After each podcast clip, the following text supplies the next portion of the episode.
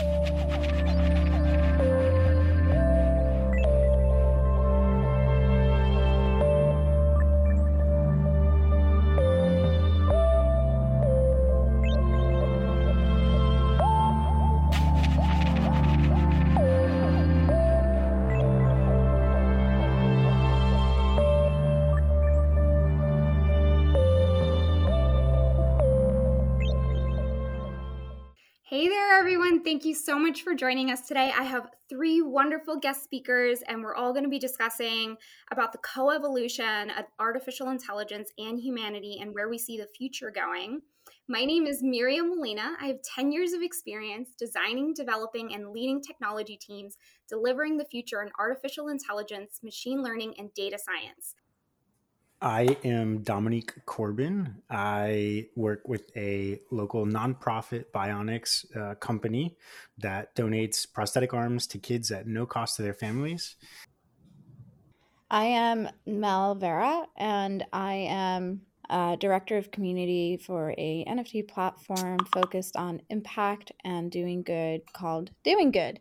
I am also the founder of a nonprofit in New York called Rainbow Stars, where we have uh, a program called NFT Classroom that works with kids in Harlem and different public schools to teach them about NFTs and art, where they all launch their own NFTs around the change they want to see in the world.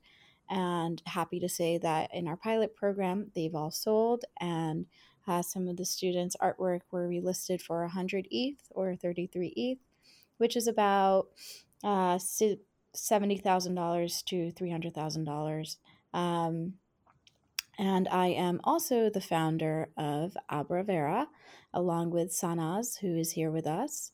And Abravera is focused on advising and guiding uh, social entrepreneurs that are looking to bridge into Web3 uh, and are navigating the space with uh, all the hype and noise so, really providing them with the discernment and support to really build a successful long term uh, strategy and community here.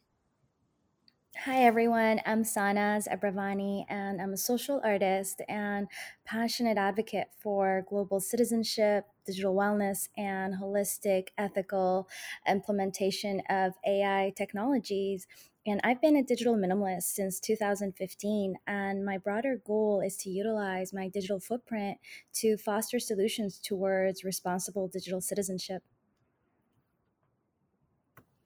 Wow, we have such a great team here today. I'm really excited. So, right now, the limitation in artificial intelligence is that it is very, it only takes into consideration things that we tell it to, to look at data that we think is important. And so when you're solving the problem, it's great when you're using the expert knowledge. But what about the things that we don't know that we don't know? And so that's at the moment one of the limitations of artificial intelligence. And so is the algorithm really that smart?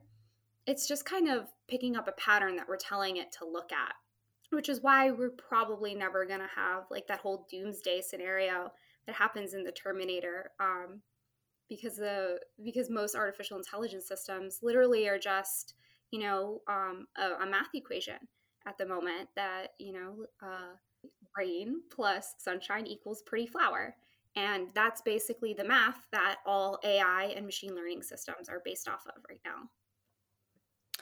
Question for you, sorry, if that's okay. I'm just curious, like, um, is there a way that uh, we can sorry maybe Dominique you have some thoughts on this. Is there a way that um, at some point it, it can go the other way? I think what many people are worried about when we hear about ai um, and you know for those who aren't in ai we can think of all of these uh, terminator kind of realities um, you know where the ai outsmarts humans. Is that something that um, is ever possible to truly happen?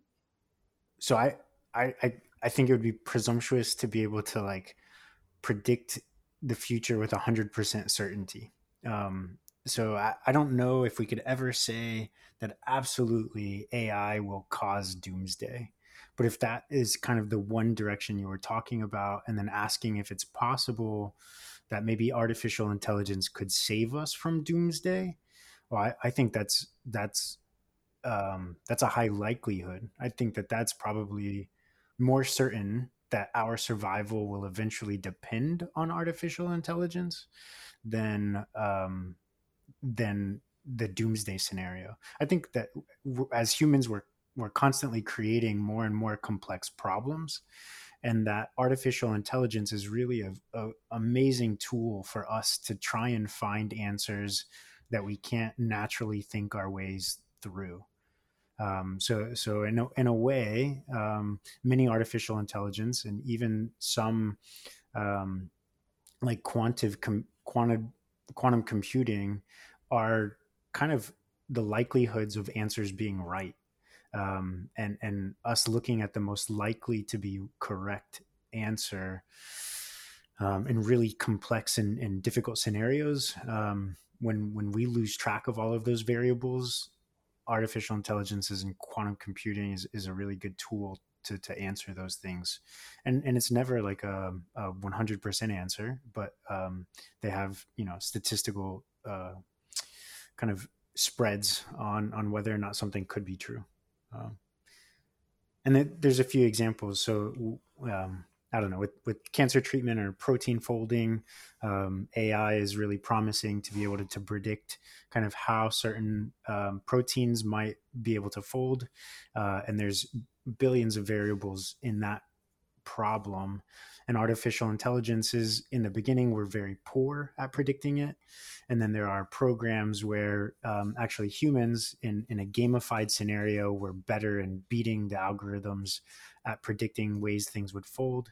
Um, but then they use that as data to train those algorithms to be better and better. And then we see that all the time um, with with other AIs that are being trained off of people that are really good at doing a task. Then those algorithms, those artificial intelligences get better at doing those algorithms. Um, but this kind of brings up that natural intelligence question of like um, we see things that we oftentimes associate with intelligence. We, we can say dogs are really intelligent. Um, um, yeah, animals in general, we can rank on kind of how intelligent or not intelligent they are. Um, and, and many artificial intelligences have difficulty meeting those metrics or humans are very like protective against saying that any one subsystem is is intelligent um, but a dog that is like demonstrably doing just an activity or a behavior to a bell ringing will will label as intelligent. So um, we have these conflicting kind of definitions um, that's really interesting to get into as well. Um, perhaps it's it's uh, it would be really great to highlight what is artificial general intelligence because the, I understand there's quite the distinction of to what it is now and and what we're working towards. So when I think of artificial generalized intelligence, right, I'm thinking of a system that can solve different problems because right now you know for every ai we build it can only solve the problem that it's designed to solve.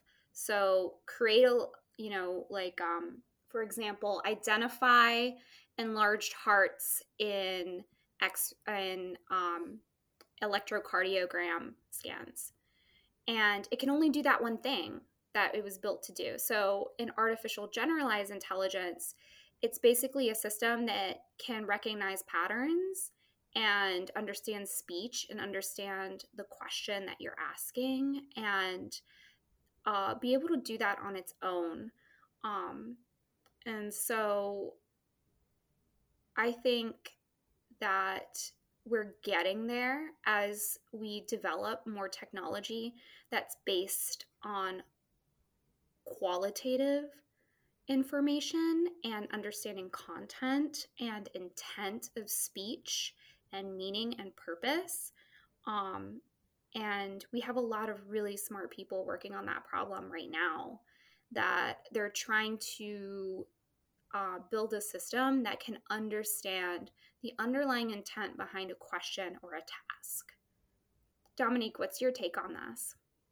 Yeah, maybe maybe I'm just being devil's advocate today or being a little contrarian, but I think it's really interesting when we when we put labels that like when a system is able to understand us and do exactly what we want um, and return to us good data, we will label it as like intelligent or generally intelligent. But some of the like most intelligent people I know are good storytellers and good storytellers are almost defined by being able to lie right being able to fabricate or and so for us if we had a perfectly intelligent system that lied to us we would say that it, it failed. It was wrong.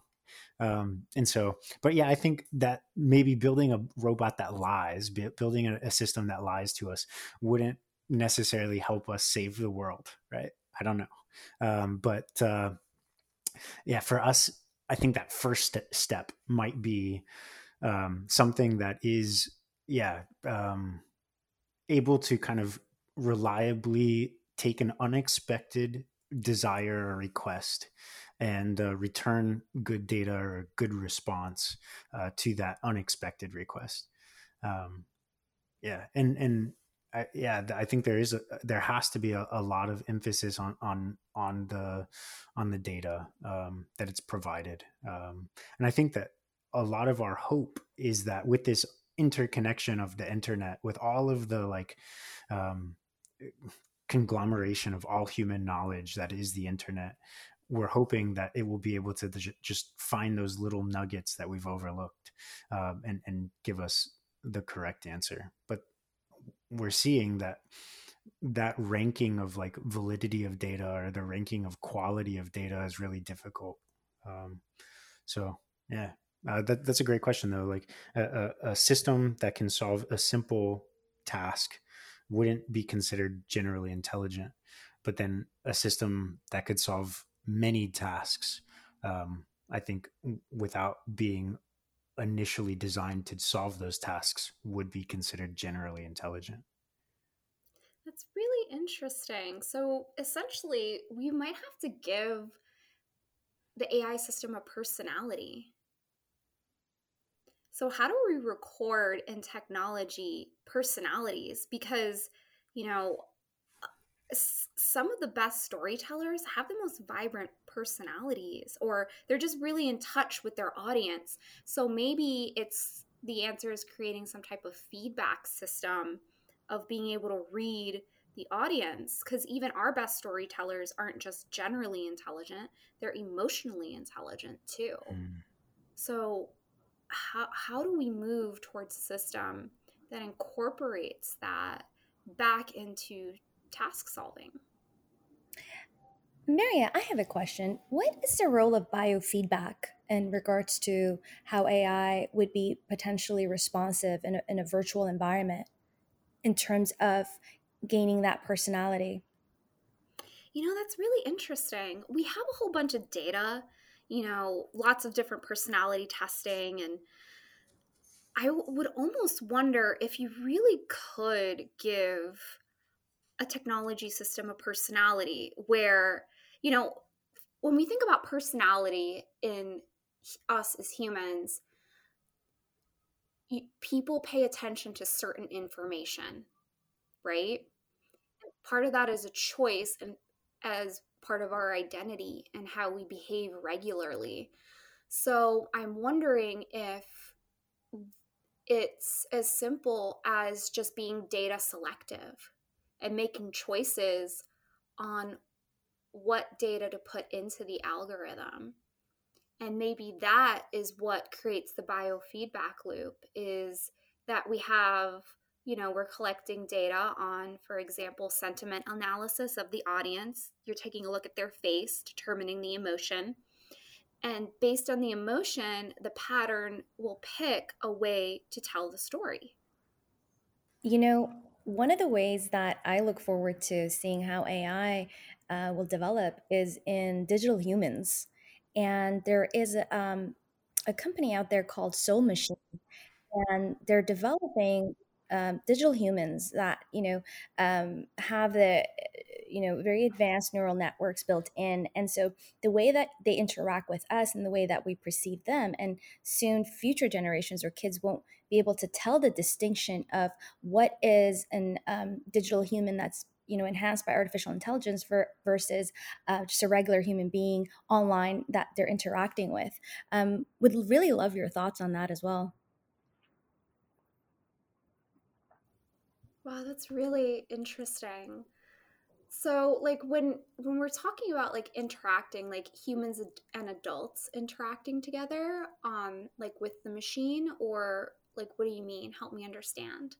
So so when you know when we're in these immersive worlds and we're interacting with digital humans that have advanced neural networks behind them um, you know would we be able to tell the distinction or would children be able to tell the distinction between what is a real human that they're interacting with online versus um, um, artificially enhanced um, digital human wow that's really interesting um, I know that they were working on this problem. There was a company working on the problem of being able to tell the difference between deep fake videos. Mm-hmm. Um, and it took a little bit because that it is that's a relatively new phenomenon with the last couple of years. You know, taking a a video of a political figure and saying something that they didn't say, and then putting it on on the internet and um, and I think as the technology advances, we'll also have advancements in how to detect those type of things too. Because it it, it you know, we want to know if we're talking to a person or if we're talking to something um, that isn't a person. And I, I believe social media has even mo- gone towards a movement of um, like, hey, what does it actually mean to fact check something that we're putting on the uh, on our platform? right now. And I, I think more than a discussion about technology, this is probably an ethical discussion too. Um, you know, how much checks do we want to have? And it might be a platform by platform basis in the future. You know, like if some game systems that we log into in the future where we interact with these digital humans will tell us hey, the distinction between, hey, this is an artificial human and this is a biological human. And then there might be gaming systems that we use in the future that will make the decision to not do that. Um, and I think it's up to us as a society and a humanity to be patrons and uh, and be cognizant of the choices of we're making. Because when we say we're going to use something we're also standing behind the mission of that company and we're supporting their values. And if a company makes the choice not to tell us the distinction of that, we're endorsing it when we use that product.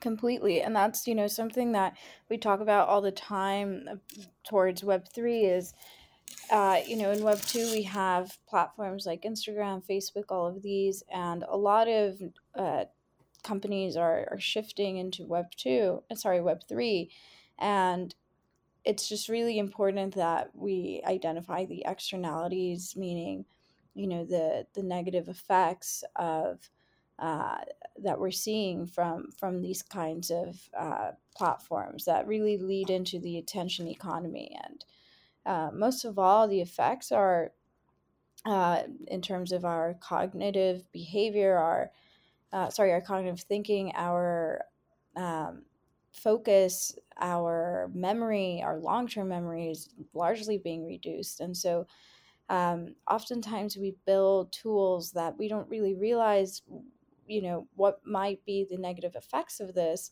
And it's something that we talk about often, Sanaz and I, as we go as we go into Web three as a society to make sure that we understand what we're building and what kind of externalities it may lead to because the thing about web3 is you know we the blockchain once once it's out there it's pretty much it you can't really reverse some of them or you can really uh, uh, only to some update.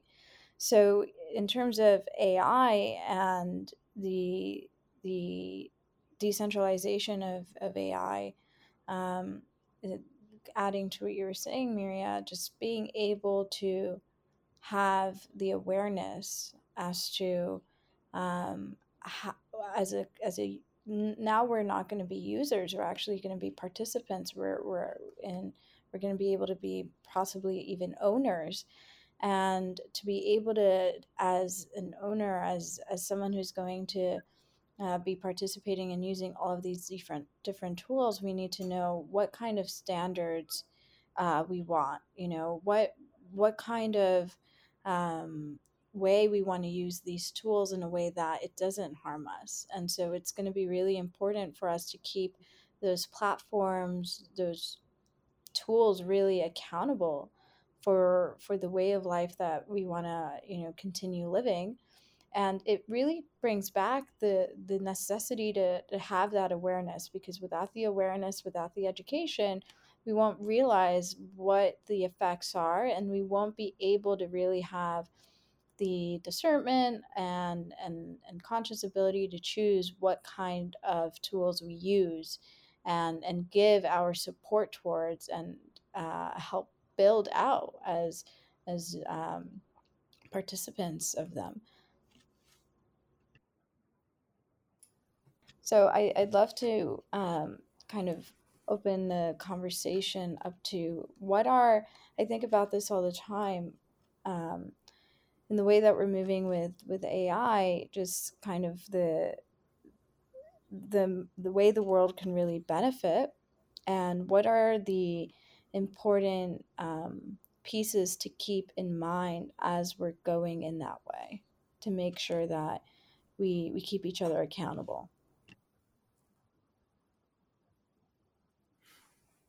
I gotta I gotta say that the um, yeah the the the premise the the thought the is is all very interesting and surprising and even some of the language um, digital humans um, yeah uh, it, it's inherent that we think of anything labeled as human like ourselves and and then being digital and only existing digitally um, kind of just sets the tone that they're self-aware they're um, just like us, uh, but only existing on some computer. And and to me, I think that that's astounding and, and super incredible. But uh, it, also brings thoughts and memories of, of, kind of the the idea that perhaps we're already in a simulation, and, and there are kind of three levels um, of the simulation question of of um, uh, I, I, think many listeners may have already heard this, but if you haven't, uh, the idea is that the only way, there are only kind of two ways that humans would likely not already be in a simulation. And the first way that we would likely not be in a simulation is that it is impossible to create the technology to ever create a simulation that is as uh, high fidelity as our existence. And the second way would be that um, we would be capable of creating the simulation, but we would choose not to. And personally, historically, we've never been able to create a technology and just chosen not to do it. Um, we frequently desire to make a technology and just can't. So maybe the first more than the second. But then the third possibility is that uh, we could create a simulation. Um, but with all things technologically, once we make one, it becomes very, very simple to make many. And then the likelihood, if we make one simulation, we are more than likely, it becomes a slippery slope argument. Once we make one simulation, we'll more than likely make billions of simulations. And every time we make any additional simulation, the likelihood of us being in the original real simulation or original real world becomes next to zero. Um, so the same thing is kind of with digital humans. Perhaps we'll never be able to make um, a, any system that is indifferentiable from a real person. Maybe one day we will make a, um, a system that is indifferentiable from a real person, but I think the likelihood of us not deploying that is is is also zero. I mean, we're already deploying Watson. We're already deploying our best and brightest tools. We we deploy them even before they're ready. Not to say that Watson was ever deployed before it was ready, but we regularly do um, with all technology. And then um, the third option is that once we've made a real digital human, to use the the nomenclature of the conversation once we've made a digital human the likelihood that we ever encounter a real person on the internet becomes next to zero a real biological human. And all of these words are, are kind of discriminatory and they have to be right? Um, we're discriminating against any digital person. So um, for us to find um, a, a, person that we could meet offline becomes next to zero. It would be impossible.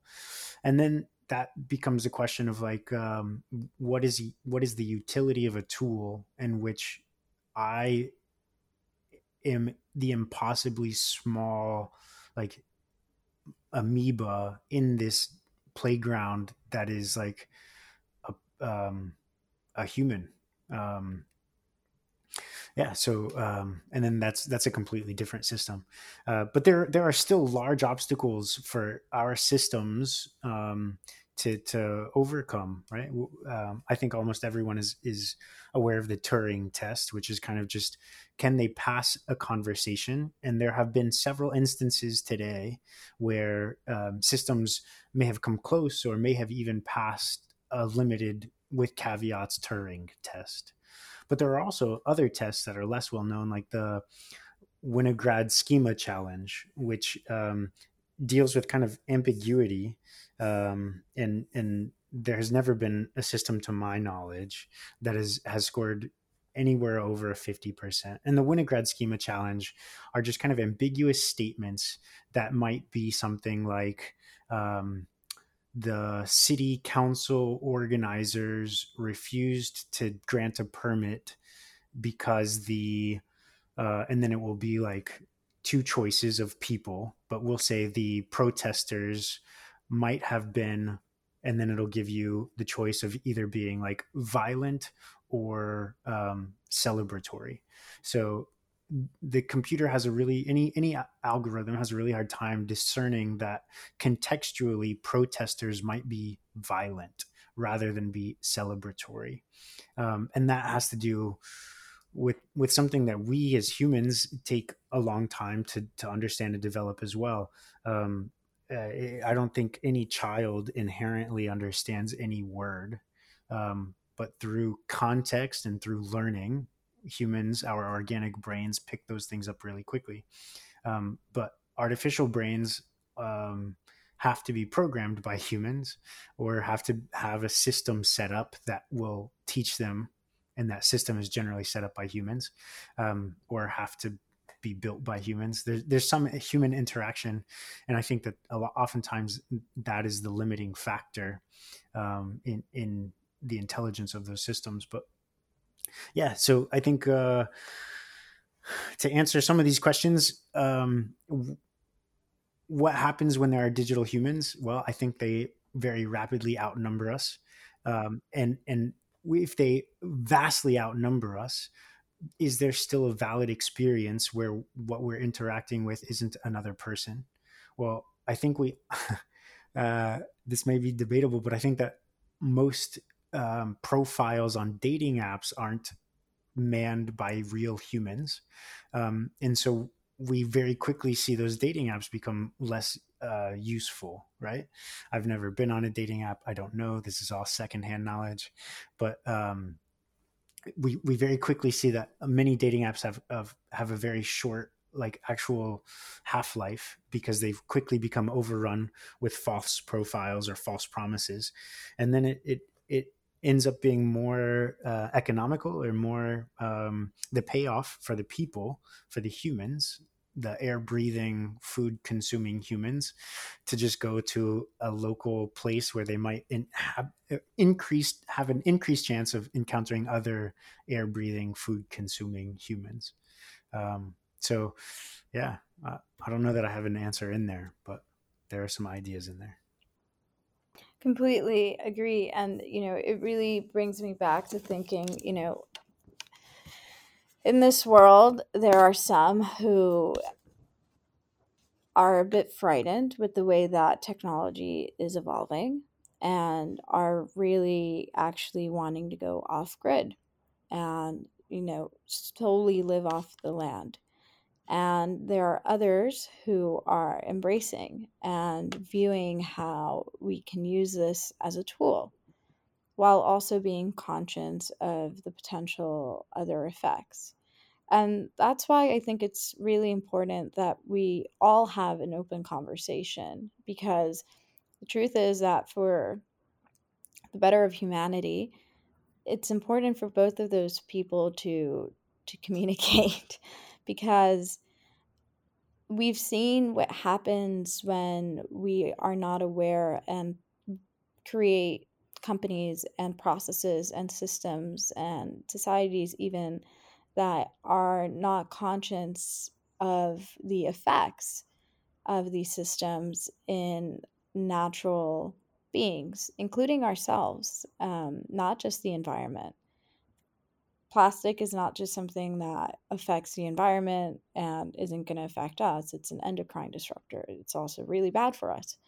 So, just to be able to have those conversations in order to also realize that actually the light bulb goes off and you realize that this technology can actually lead to a really beautiful future if used and developed consciously in a way that you know we put it to work for things like i got really excited yesterday talking to miria about you know oftentimes when we create processes or, or systems, it's really hard to measure the externalities in the environment. Normally, the way that uh, these are measured is, for example, a company will say, How much uh, will I pick? Do I have to pay this community to be okay with, you know, having a little bit of not so clean uh, lake here or pond here or air here, you know? And that's kind of the value uh, of how and in some ways that's determined but really if we're able to paint a picture that hey this is not even paint a picture de- de- demonstrate that hey with ai the ai can say these actions are actually going to lead to an effect on your health in four to five years and you're going to see this kind of effect and you're actually going to have these kinds of medical bills or other kinds of situations you have to deal with and if we're able to use these different technologies uh, ai web3 all of these to create a world in which it, we have a term for this um, in the blockchain space. We call ourselves solar punks, and that's really you know someone who envisions and and is here to build a world that is ecological, that is holistic, and that is innovative and futuristic as well. And we can do that. We can do that with all of this, but we need to have the conversations so that those who are building the technology, which really are ourselves, have all of these key points in mind. And if anything, that an ecologist can come together with a developer and give the developer a whole sense of needs that are needed and build something that's really going to move things forward. Same with, you know, a doctor, uh, same with uh, a psychologist, many others that we need to talk to and and really have their perspective their concerns their uh, outlooks so that we have a future where we don't have to worry so much about all of these kinds of issues that are coming up recently yeah um, it's a great question if an AI provided an answer, would we listen? I think that's mm. that's that's another great question. So if if the AI told us that we just had to stay inside, would we listen? I mean, would we really want to have our behavior mandated by algorithms? Is really the question. and and and it's not so much that it's AI by itself. It's really the convergence of technologies.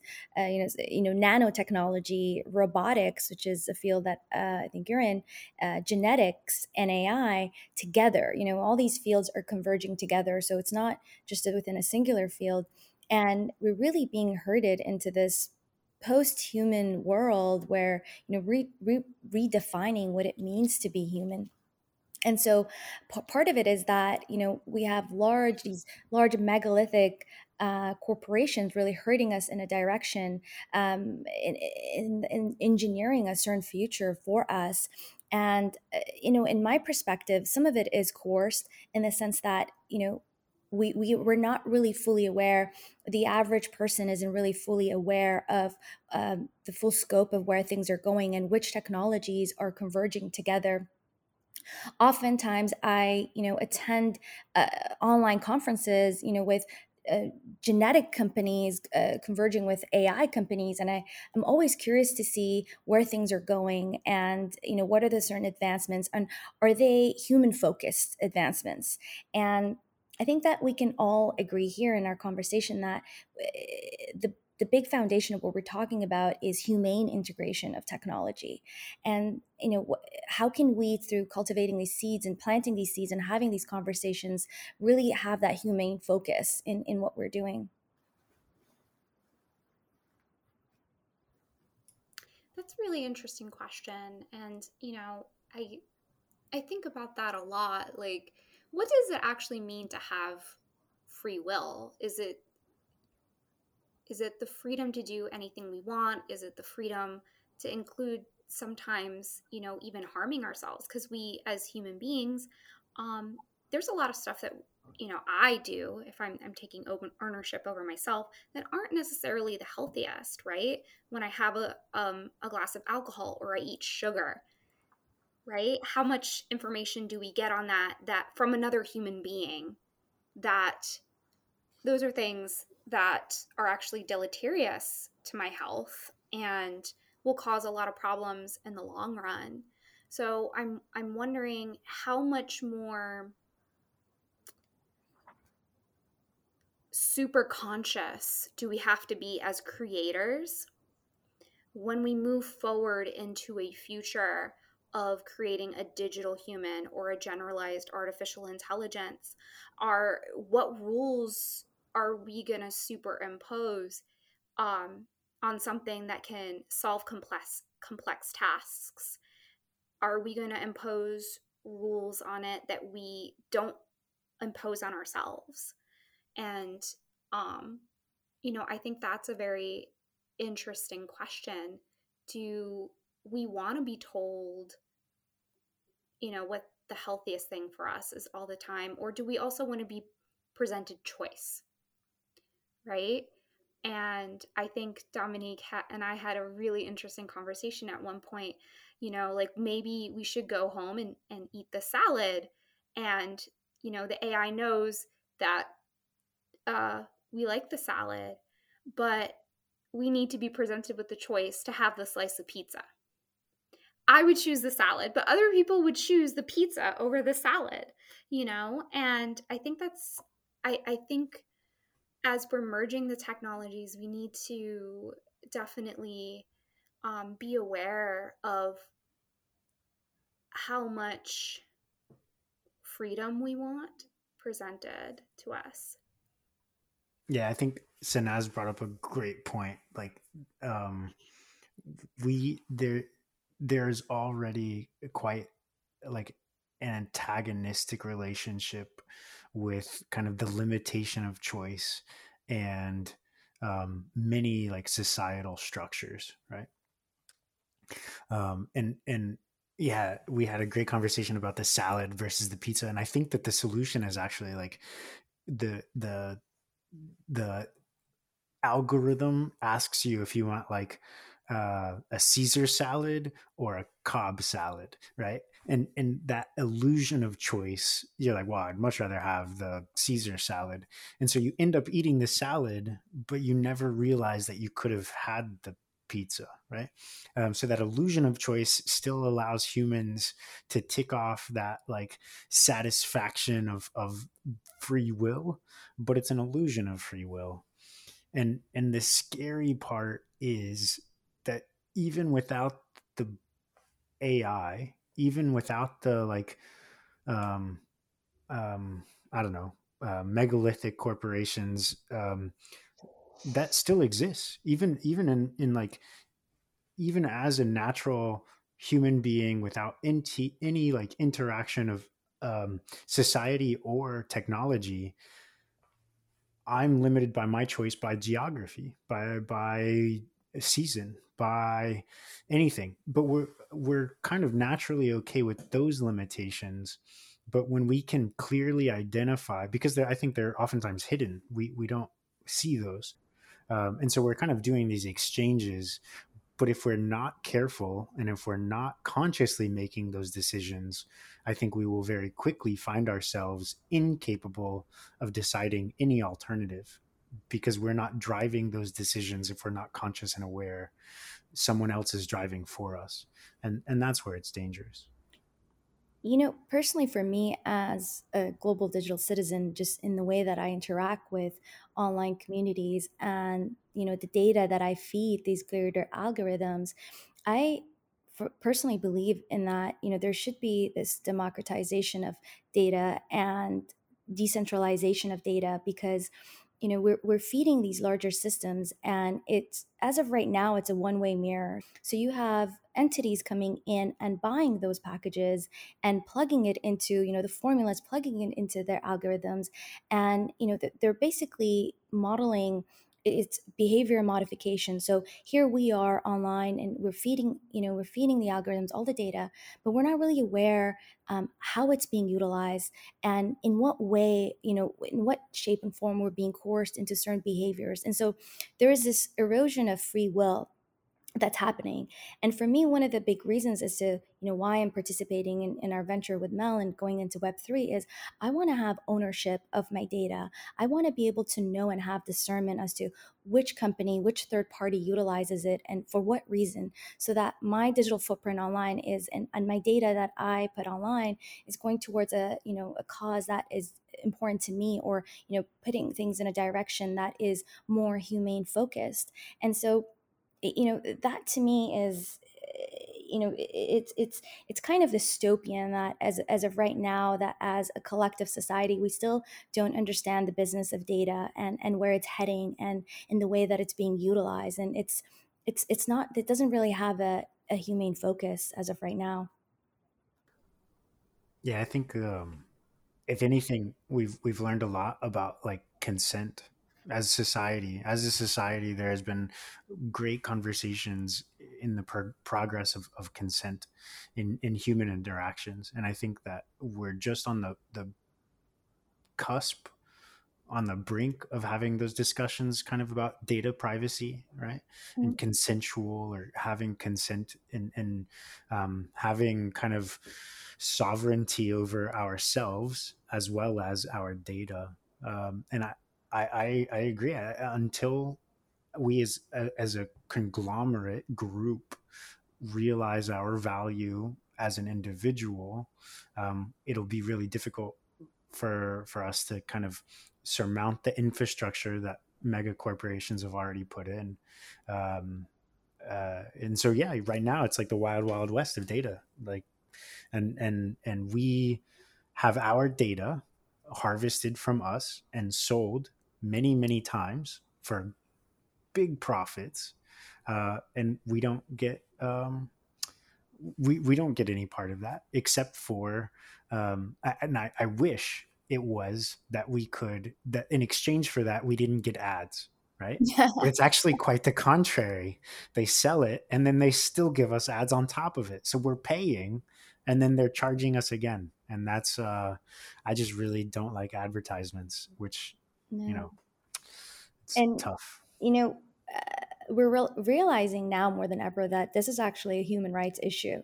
You know what happens with our data and then the way that it's repackaged to feed these algorithms because inherently i don't think that any technology is evil. I don't think that uh, blockchain is bad or i don't think ai is bad or th- th- i think that it's the mechanisms from which they are developed and also how as users um, we, are feeding it and how we're feeding it. And so um, you know I, I really do think that it's important that we you know take a step back and and just realize how important our data is and uh, you know and and also be responsible in in how we're feeding the, the the bigger systems. And maybe Maria you can you can sort of touch on this and you know elucidate on just the, the use of data and just as regular you know persons. It, it, it, for me it took me a really long time to realize how, how valuable that was and to also learn on you know how data has become the new commodity.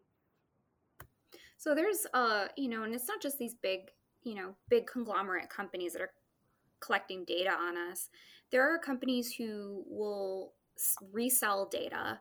And so a lot of the profits are actually coming from you know from ba- basically data collection. And as we move into web3 decentralized technology we get to own our data again. And what that means for us is now we have the right to sell our patterns of behavior. And I think that's really interesting um, as we move to Web3. I, I, don't think it's any coincidence at all that um, Mark Zuckerberg redid Facebook into Meta um, because it's going to change marketing technology very significantly when we get to own our own data again. Um, and now, for example, maybe in the future it'll be that we get to sell our data patterns the same way that iTunes sells a, a song. You know, like this company can use my data pattern one time for a dollar. And instead of having a univer- a government mandated universal income, now everybody ha- generates their own universal basic income by selling their data to different companies that are interested in having it. And I think that's a really beautiful future that we can look to in terms of data privacy, you know, and owning our own patterns, our own um, having a lot more autonomy in in the future. And also in the way that we're contributing, right? So if I'm online and I'm just uh, consuming mindless content and I'm only putting out mindless content, it's it's feeding the algorithm in the sense that you know the way that I perceive AI is that like right now it's in that you know it's it's it, I look at it as uh, going through eh, being an infant and then being a toddler and then being an adolescent and and growing up eventually into a general uh, like a general intelligence and it's it, it's it's like um, a, a, sentience that's uh, sort of waking up very slowly and it's up to us into the type of food that we you know feed it kind of like with any child that grows up that learns from its parents. And so in the sense that we are currently ancestors that you know ancestors that are transitioning into these avatars and you know really reclaiming that and and, and, realizing that you know very soon you know children being immersed in blended realities you know going back to the simulation theory they won't really know what's the distinction between what is real world and what is the digital world because perhaps their entire environments might be augmented and blended. And so they you know eh, they don't know that distinction. And so we are the last of the analogs. We're the last of the uh, biological um, humans that are you know experiencing this transition. And for us for mel and i and part of our ethos and mission for Abrevera is to um, really educate around that uh, you know and have and have these discussions because it's it's very important to have that distinction now of um, you know being ancestors and being responsible and ethical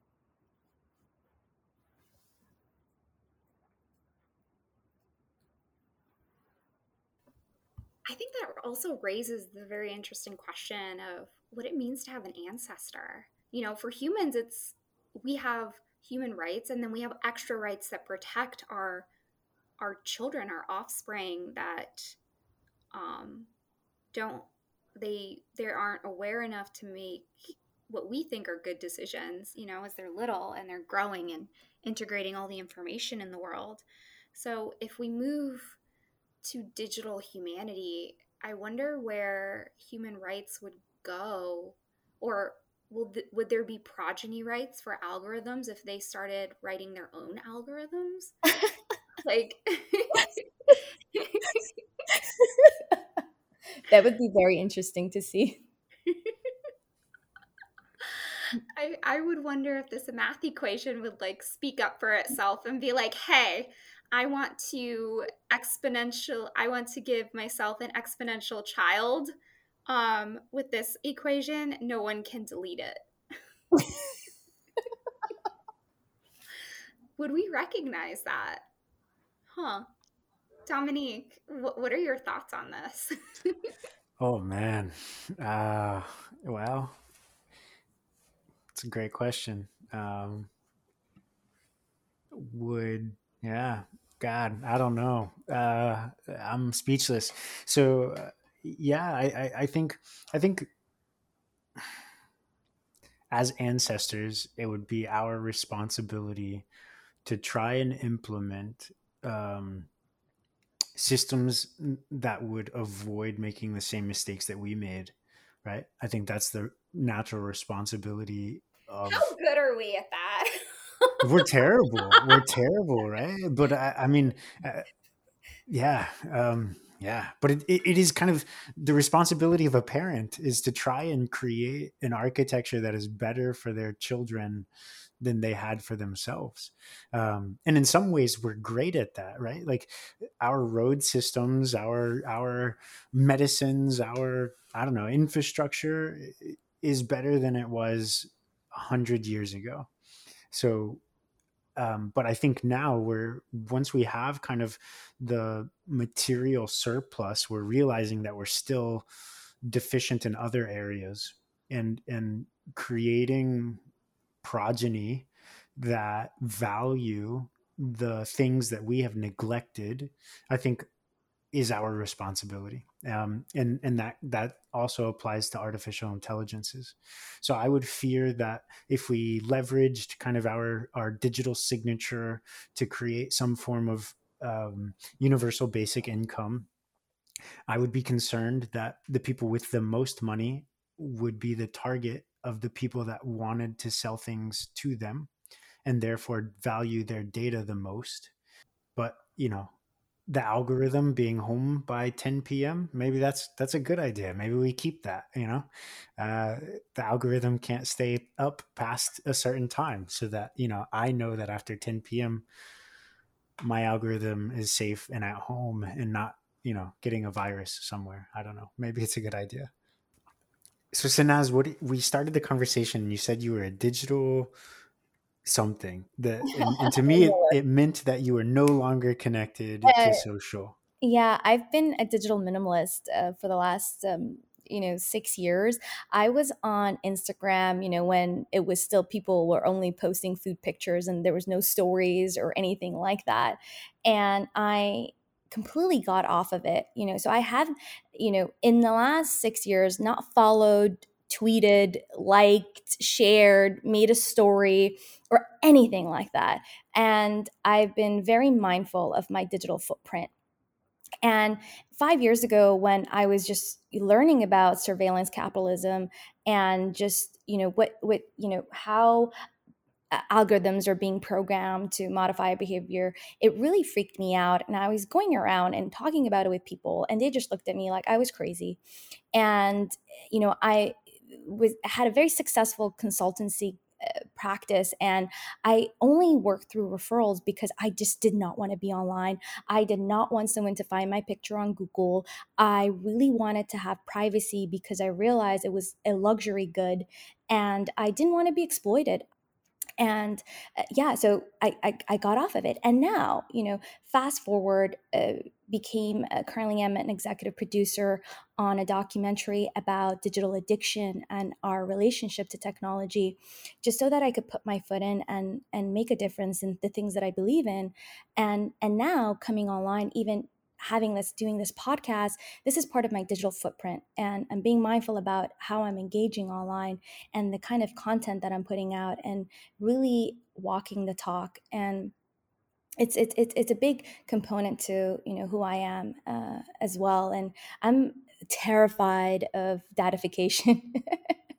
Personally i i feel you know I've, I've been coursed into it as a digital immigrant and adopting this. You know i grew up I was born in 85, you know, I, I and I'm sure um, a lot of listeners, you know, being millennials, you know, having adopted in being part of the digital revolution and uh, bought into you know what was promised with regards to um, social media and digital communities and things changed you know after um, in you know post 9-11 things changed and the um, mm, capitalism behind uh, data changed and I've been part of that journey and I am overall an optimistic person. I I think that things have a way of balancing out, and there's a big push for digital wellness uh, now. You know, uh, there is a big push for responsible digital citizenship, and the tide is turning, and and people want to you know feel empowered as uh, digital citizens, and I, I'm I'm so happy to be a part of that and, and contribute to that. Yeah, I, I definitely have seen, and I, I think it's kind of natural for that pendulum to swing um, with fashion trends, with uh, online trends, with uh, with with everything. Right? There's an ebb and flow that's natural, natural to to nature, kind of pure natural, mm-hmm. and then it's also you know in our human nature as well. And and I think that um, it when it's new, when something's new, the people who are fanatical or the people who are early adopters really do get to decide that direction and not to kind of harp on that same point over and over. But I think that then it becomes public knowledge and, and there's a gross adoption. And then people start to wake up to the things that they like and don't like, and and uh, but it takes someone to adopt the technology t- to really determine which part of it they like or don't like. Um, and then you kind of have that recession, you have that consolidation, and then the next thing. And I, I think that that is kind of also where we're headed with artificial intelligences, and, and I think that's where we're headed with with um, yeah, learning algorithms and and general intelligences as well, where we'll have something and I think it's imminent. I think that you know we're we're on the cusp in so many different directions. Um, we will have something that arises that just takes the world by storm. And and in a thousand years in the future, they may have looked back and say that guy was crazy. It was 25 years earlier, right? Who knows? Whatever. Uh, he was way late or way too early. I don't know. Yeah. Either way. Um, and then I think once it does happen and once it proliferates and once it once it explodes and then there's an adoption phase i think it'll recede. I, I think that um, it'll go, I, I don't think that there's any way to go back. I, I don't think that there's any way that we're all going to give up cars. I don't i don't think we'll ever all go back to to you know um, campfires and spears. Um, but um, we'll we'll always go forward and and and I think it'll just be a new way, a better way. Um, yeah, and so uh, I I think now we're in that early adoption of um, yeah blockchain. I think blockchain will eventually be ubiquitous um, but you know there will be some point in which there is an over enthusiasm and then it will recede and become consolidated and then the next phase will start again. It'll change and then it'll be become oversaturated once more. So i think that that's that's kind of the natural cycle. Right I think in the meantime, um, it's also vital to not demonize technology, right? Fire is a technology, it's the earliest technology. A spoon is a technology. And it's our relationship with it that really um, matters the most, right? It's my relationship with my iPhone that really shapes my experience. You know, if I'm addicted to it, you know, how, how much time I spend on it, how um, I'm you know you know am i being mindful of how algorithms are affecting me am i aware of the attention economy and and how i engage with it it, it will really shape that you know one of the things that was really inspiring to me was the veganism movement, right? Uh, at the time, you know, a few years ago, I had no idea about GMO labeling and what were the ingredients in the foods I was consuming. And the consumer trends changed, and there was a demand for companies to create labels. And, you know, we wanted to be mindful of what we were putting inside of our body. And it's the same thing now. It's the same thing about having that awareness. And like you said dominique you know having the pendulum swing the other way and and being informed and empowered um, digital citizens.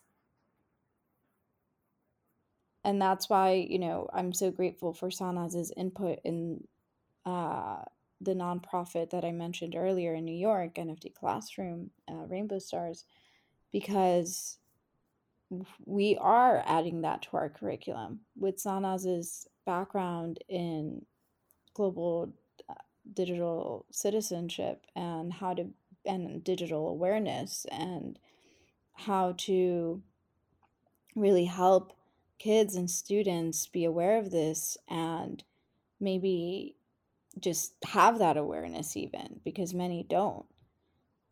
Then we can you know move towards that. And you know a really interesting point that Sanaz has made um, and that was made in her in the documentary she's developing is that a lot of the kids of whose parents live in Silicon Valley and are developing or working on some of these platforms, they go to private schools where they're immersed in nature and they're not using their phones and they're not going on social media. The students in Harlem don't have that. You know, they they don't have that that awareness and their parents don't either. Their parents are probably on their phones all the time as well.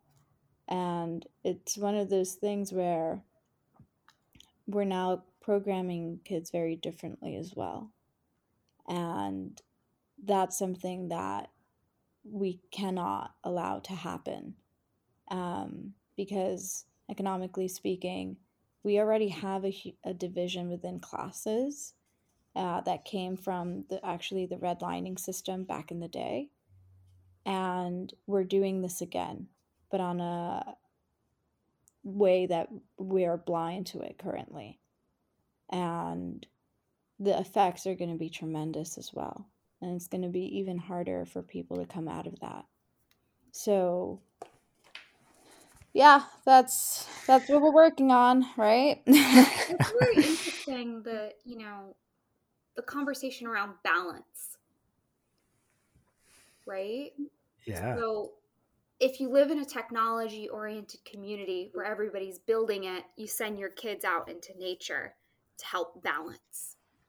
Cuz that that I think is as humans it's important for our own happiness and um you know when i am balanced and harmonious i'm i'm actually i feel happier as a human being. So, how do we add balance back into the conversation of evolving with technology? That's a great yeah. question. Oh. I think it starts with digital wellness, just your relationship with your smartphone right now.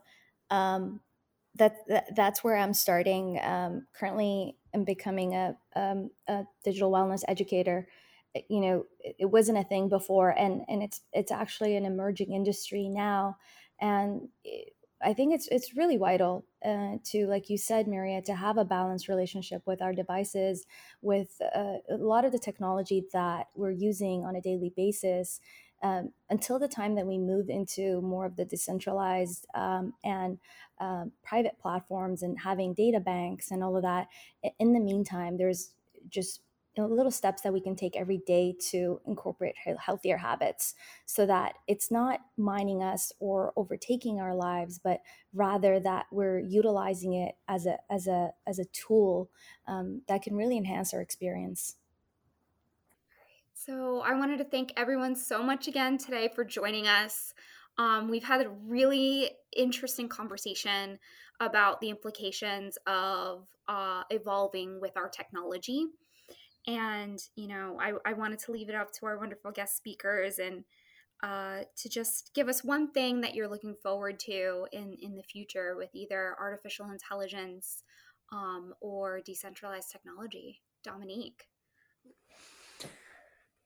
Well, thank you everybody for for joining in on the conversation and, and I've learned so much today. Um, the one thing what, what what am I looking forward to in the future?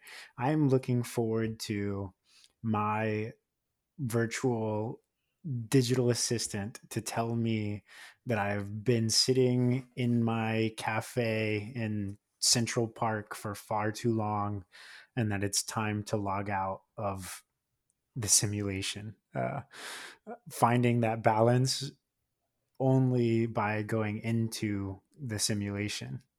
That's that's the dystopian future that I'm looking forward to. Mal, we'd love to hear what you're looking forward to.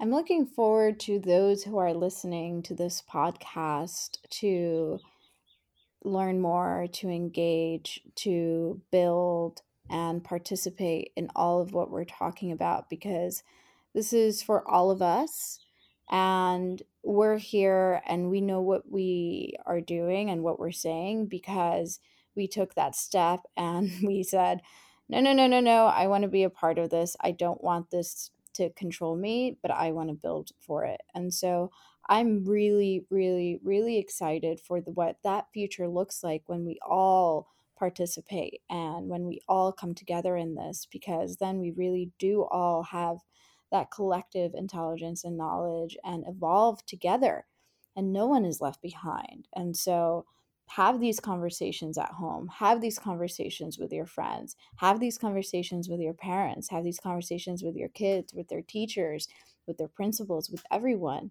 and just let's keep each other accountable because in that way we can really get to a future where we're reducing the externalities, meaning the negative effects that this is having on our health, the negative effects that systems and companies are having in nature. And I'm super excited to uh, a future where, because we've done all of this, we have a healthy relationship with technology. We have a healthy relationship with each other. And we do have some recommendations from AI that lead to convenience and being able to do live our lives in a certain way but with that mindfulness of knowing that that means that we have another set of responsibility to continue learning and evolving even further. So don't let your curiosity die. Continue being curious continue exploring and continue being creative and building ethically. Sanaz what are you looking forward to? Well you know, I'm really excited about at a time where I could jump into my digital avatar and, you know, spend the afternoon exploring the cosmos and the multiverse and take my, you know, take it off and and go roam in my garden and plant seeds.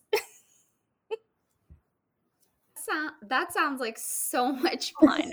if you created your own little multiverse, I feel like that would be a place that I would want to hang out in. You want to hang out in my multiverse?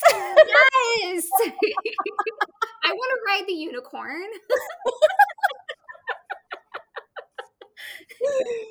all right, that's our wrap.